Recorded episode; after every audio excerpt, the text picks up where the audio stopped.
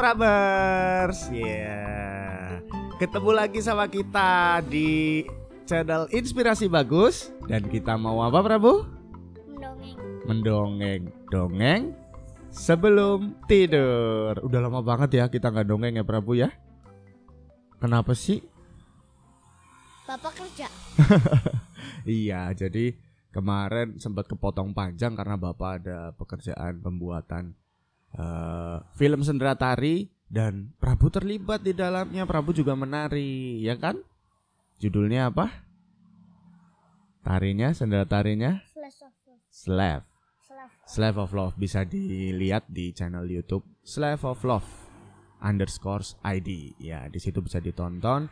Prabu di situ main. Jadi apa? Jadi apa? Lutung. Jadi lutung.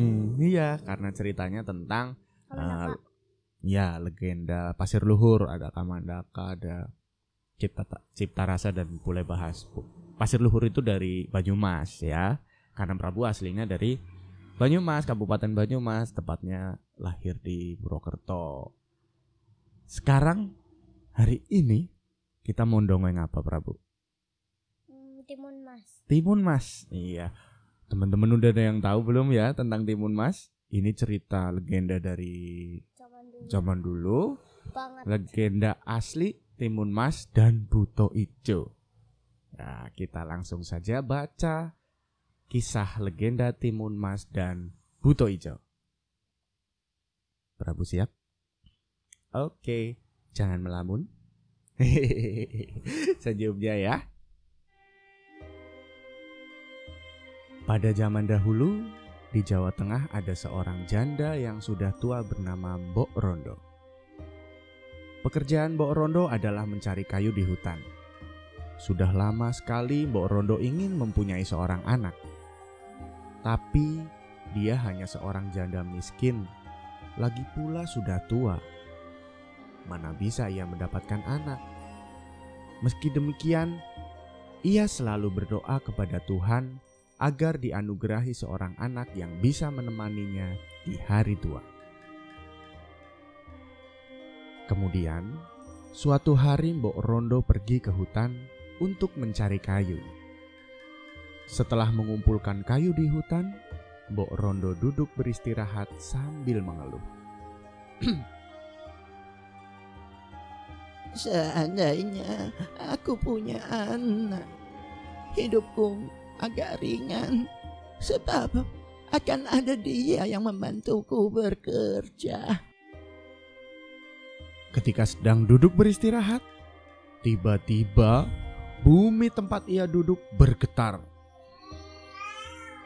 Seperti ada gempa bumi, di depan Mbok Rondo muncul raksasa bertubuh besar dan wajahnya menyeramkan. Mbok Rondo memandangnya dengan ketakutan. Ia tidak melakukan kesalahan apa pun, tapi mengapa ada raksasa mendatanginya? Hai Mbok Rondo, kamu menginginkan anak. Aku bisa mengabulkan keinginanmu. Kata raksasa itu dengan suara keras. Rupanya raksasa itu mendengar ucapan Mbok Rondo yang tertarik membantunya. Benarkah? Benarkah kamu bisa membeliku anak? Tanya Mbok Rondo. Rasa takutnya mulai menghilang. Kini ia memiliki harapan untuk mendapatkan anak. Tapi entah bagaimana caranya, ia belum tahu. Aku bisa memberimu anak, tapi ada syaratnya. Kalau anakmu sudah berumur 16 tahun, kamu harus menyerahkannya kepadaku. Dia akan kujadikan santapanku. Karena begitu inginnya dia punya anak, maka Mbok Rondo tidak berpikir panjang lagi. Baiklah, baiklah. Aku tidak keberatan. Jawab Mbok Rondo. Kemudian raksasa itu memberi biji mentimun kepada Mbok Rondo. Hei Mbok Rondo, tanamlah biji mentimun ini. Kelak, kamu akan bisa punya anak. Baiklah, terima kasih raksasa. Mbok Rondo masih belum paham bagaimana mungkin biji timun bisa menjadi sebuah manusia. Bisa jadi bayi. Gimana coba? Namun ia tidak mau berputus asa. Ia melakukan saja apa yang dikatakan raksasa. Bok Rondo segera pulang dan menanam benih itu di halaman belakang. Dua minggu kemudian, tanaman itu tumbuh subur dan sudah berbuah. Di antara buah mentimun yang tumbuh, ada satu buah yang sangat besar. Warnanya kekuningan. Kalau tertimpa sinar matahari, buah itu berkilau seperti seperti apa? Kalau warna kuning yang berkilau Matahari. seperti eh emas. Seperti emas. Bok Rondo memetik buah yang paling besar itu dan Bok Rondo mengambil pisau membelah buah itu. Lalu ia membukanya dengan hati-hati. Dan astaga! Ternyata apa Prabu? Ternyata di dalam mentimun itu ada apa? Ada bayi perempuan yang cantik. Bok Rondo sangat gembira. Hmm. Ia menamakan bayi mungil itu dengan nama Timun. Mas. Hidup Bok Rondo tak lagi kesepian. Ia kini bahagia karena Tuhan telah mengabulkan permohonannya untuk memiliki anak. Tahun demi tahun, Timun Mas tumbuh menjadi gadis yang cantik dan pintar. Bok Rondo sangat bangga padanya. Timun Mas sering membantunya di ladang, tapi ia menjadi ingat dan sangat takut. Karena pada ulang tahun Timun Mas yang ke-17, sang raksasa datang kembali. Raksasa itu menagih janji untuk mengambil Timun Mas. Setelah Mbok Rondo bertahun-tahun merawat anak gadisnya, Timun Mas tumbuh menjadi gadis yang sangat cantik jelita. Sangat menyayangi dan Timun Mas rajin bekerja membantu Mbok Rondo. Belum lama, Mbok Rondo melangkah dari pintu rumahnya pada saat dia ingin mencari kayu, mencari kayu bakar. Tiba-tiba bumi bergetar, kemudian disusul suara tawa menggelegar. Ayo. Oh. Celaka, celaka. Tiba-tiba Mbok Rondo teringat akan janjinya. Raksasa itu akan menagih janji. Kemudian Mbok Rondo cepat-cepat menyuruh Timun Emas bersembunyi di kolong tempat tidur. Hei, Bok Rondo, keluarlah. Aku datang untuk mencag menagih janji. kata raksasa itu. Mbok Rondo berpikir keras bagaimana cara mengakali si raksasa. Dengan mengumpulkan segenap keberanian yang dimilikinya, Mbok Rondo keluar menemui si raksasa. Aku tahu. Aku tahu kedatanganmu kemari untuk mengambil timun mas. Berilah aku waktu dua tahun lagi. Kalau timun mas aku berikan sekarang, tentu kurang lezat untuk disantap. Ujar Mbok Rondo mencari alasan. Oh, benar juga. Baiklah, dua tahun lagi aku akan datang. Kalau bohong, kamu akan aku telan mentah-mentah. Ancam raksasa itu. Sambil tertawa, raksasa itu pergi meninggalkan rumah Mbok Rondo. Mbok Rondo merasa lega karena nyawa Timun Mas masih selamat. Timun Mas masih selamat dan memastikan raksasa itu sudah pergi jauh dari rumahnya. Kemudian ia menghampiri anaknya yang masih bersembunyi di kolong tempat tidur. Anakku, Keluarlah. Raksasa itu sudah pergi. kata Mbok Rondo. Aku tadi mendengar percakapan ibu dengan raksasa itu. Rupanya raksasa itu menginginkan aku. Kata Timun Mas. Benar anakku, tapi ibu tidak rela. Kamu menjadi santapan raksasa itu. Kata Mbok Rondo sambil memeluk Timun Mas. Air matanya berlinang di pipi. Mbok Rondo lantas menceritakan asal-usul Timun Mas. Timun Mas mendengarnya dengan seksama. Kini ia mencari cara bagaimana mengalahkan si raksasa itu dua tahun akan datang. Dua tahun kemudian Timun Mas sudah dewasa. Wajahnya semakin cantik. Kulitnya kuning langsat. Tapi Mbok Rondo cemas jika teringat akan janjinya kepada si raksasa. Buto Ijo itu. Ia terlalu sayang dengan Timun Mas. Tidak mungkin ia akan menyerahkan timun mas menjadi makanan raksasa itu. Kemudian pada suatu malam, ketika Mbok Rondo sedang tidur, ia mendengar suara gaib dalam mimpi. Hai, Mbok Rondo, kalau kau ingin anakmu selamat, mintalah bantuan kepada seorang pertapa di Bukit Gandul. Esok harinya, Mbok Rondo pergi ke Bukit Gandul sesuai sarang saran orang yang ada dalam mimpinya. Sesampainya di Bukit Gandul, ia bertemu dengan seorang pertapa. Pertapa itu memberikan empat bungkusan kecil yang isinya biji timun, jarum, garam, dan terasi. Mbok Rondo menerimanya dengan sa dengan rasa heran. Sang pertapa menerangkan khasiat benda-benda itu. Dan sesampainya di rumah, ia menceritakan perihal pemberian pertapa itu kepada Timun Mas. Anakku, mulai saat ini kamu tidak perlu cemas. Kamu tak perlu takut kepada raksasa itu. Sebab kamu sudah memiliki penangkalnya. Berdoalah. Berdoalah selalu supaya Tuhan menyelamatkanmu. Iya ibu. Jawab Timun Mas. Ketika Mbok Rondo sedang menjahit baju untuk Timun Mas, tiba-tiba bumi berguncang, pertanda raksasa datang.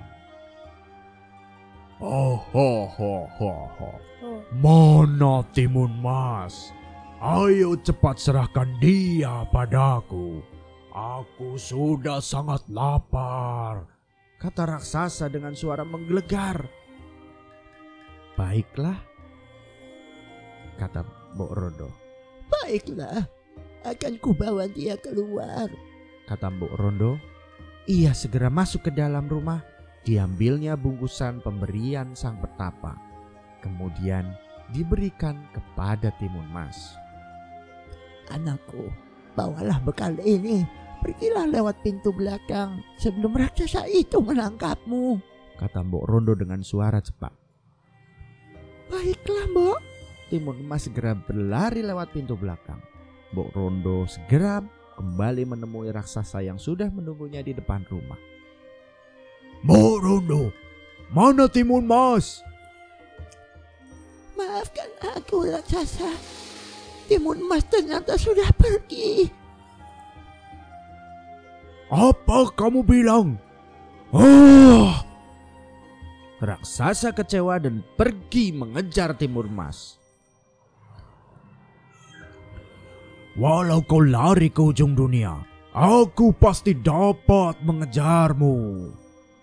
Timun Mas mengandalkan kekuatan tubuhnya untuk terus berlari. Tapi karena sudah menerus berlari, Timun Mas mulai kelelahan. Dalam keadaan terdesak, Timun Mas teringat akan bungkusan pemberian sang pertapa. Cepat ia taburkannya biji mentimun di sekitarnya. Sungguh ajaib. Timun itu langsung tumbuh dengan lebat. Buahnya besar-besar. Raksasa itu berhenti ketika melihat buah timun terhampar di depannya. Ia tergoda untuk memakannya. Dengan rakus ia memakan. Ho ho ho ho ho. Buah mentimun ini dapat menambah tenaga, kata si raksasa. Dan pada saat itu timun emas membuka bungkusan dan menaburkan jarum ke tanah. Sungguh ajaib.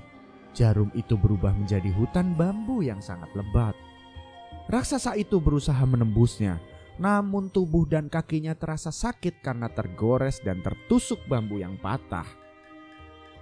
Raksasa itu pantang menyer- menyerah, dan dia berhasil melewati hutan bambu. Hai timun mas, jangan harap kau bisa lolos dariku. seru si raksasa. Dengan sigap timun mas melompat ke samping dan berkelit menghindar.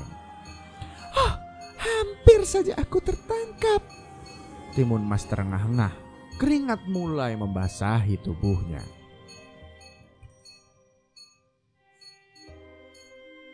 Ia ingat pada bungkusan pemberian pertapa yang tinggal dua, isinya garam dan terasi. Ia segera membuka tali pengikat bungkusan garam dan garam itu ditaburkan ke arah si raksasa. Seketika butiran garam itu berubah menjadi lautan. Raksasa itu sangat terkejut karena tiba-tiba tubuhnya terjebur ke dalam laut. Tapi berkat kesaktiannya, ia berhasil berenang ke tepi. Ia kembali mengejar timun mas yang semakin menjauh darinya, merasa dipermainkan. Kemarahan raksasa itu semakin memuncak. Bocah kurang ajar, kalau tertangkap akan aku kutelan kau hidup-hidup. Timun Mas semakin khawatir. Karena Buto Ijo raksasa itu berhasil melewati lautan. Raksasa itu terus mengejar. Timun Mas melemparkan isi bungkusan yang terakhir. Terasi itu langsung dilemparkan ke arah raksasa. Tiba-tiba saja terbentuklah lautan lumpur yang mendidih. Raksasa itu terkejut sekali. Dalam sekejap, tubuhnya ditelan lautan lumpur. Dengan segala upaya ia berusaha menyelamatkan dari lumpur panas tersebut, tapi tidak berhasil. Ia meronta-ronta, tapi usahanya sia-sia. Timun mas, timun mas, tolonglah aku. Aku berjanji, aku berjanji tidak akan memakanmu. Tapi lumpur panas itu menelan tubuh si raksasa. Kini Timun Mas bisa bernapas dengan lega karena selamat dari bahaya. Dan ia kembali ke rumah menemui Mbok Rondo. Dan Mbok Rondo dari kejauhan berlari menyambut kedatangan Timus, Timun Mas. Kiranya wanita itu sangat mengkhawatirkan keselamatan anaknya. Syukurlah anakku. Ternyata Tuhan masih melindungimu. kata Mbok Rondo setelah keduanya saling mendekat. Mereka berpelukan dengan rasa haru dan bahagia. Kini Mbok Rondo dan Timun Mas dapat hidup bahagia tanpa takut gangguan raksasa. ngantuk ya? Kalau dibacain dongeng pasti ngantuk ya? Iya kan? Biasanya gitu Prabu kalau dibacain dongeng terus otaknya berimajinasi dongengnya kemudian apa gambar gambar ya iya kalau belum ngantuk dia gambar sampai ngantuk. Tapi kalau udah ngantuk begitu dibacain dongeng langsung tidur. Karena memang dongeng bisa menstimulus otak untuk berpikir kreatif. Kemudian sambil berpikir kreatif akan memicu ngantuk. Jadi sekali lagi pesan Bapak ya untuk bapak-bapak dan ibu-ibu di rumah bacakan dongeng sebelum tidur untuk sang anak. Suka? Setelahnya kita akan membacakan dongeng-dongeng lagi ya Prabu ya. Oke. Tetap di channel Inspirasi Bagus di dongeng sebelum tidur bersama Bagus dan Prabu.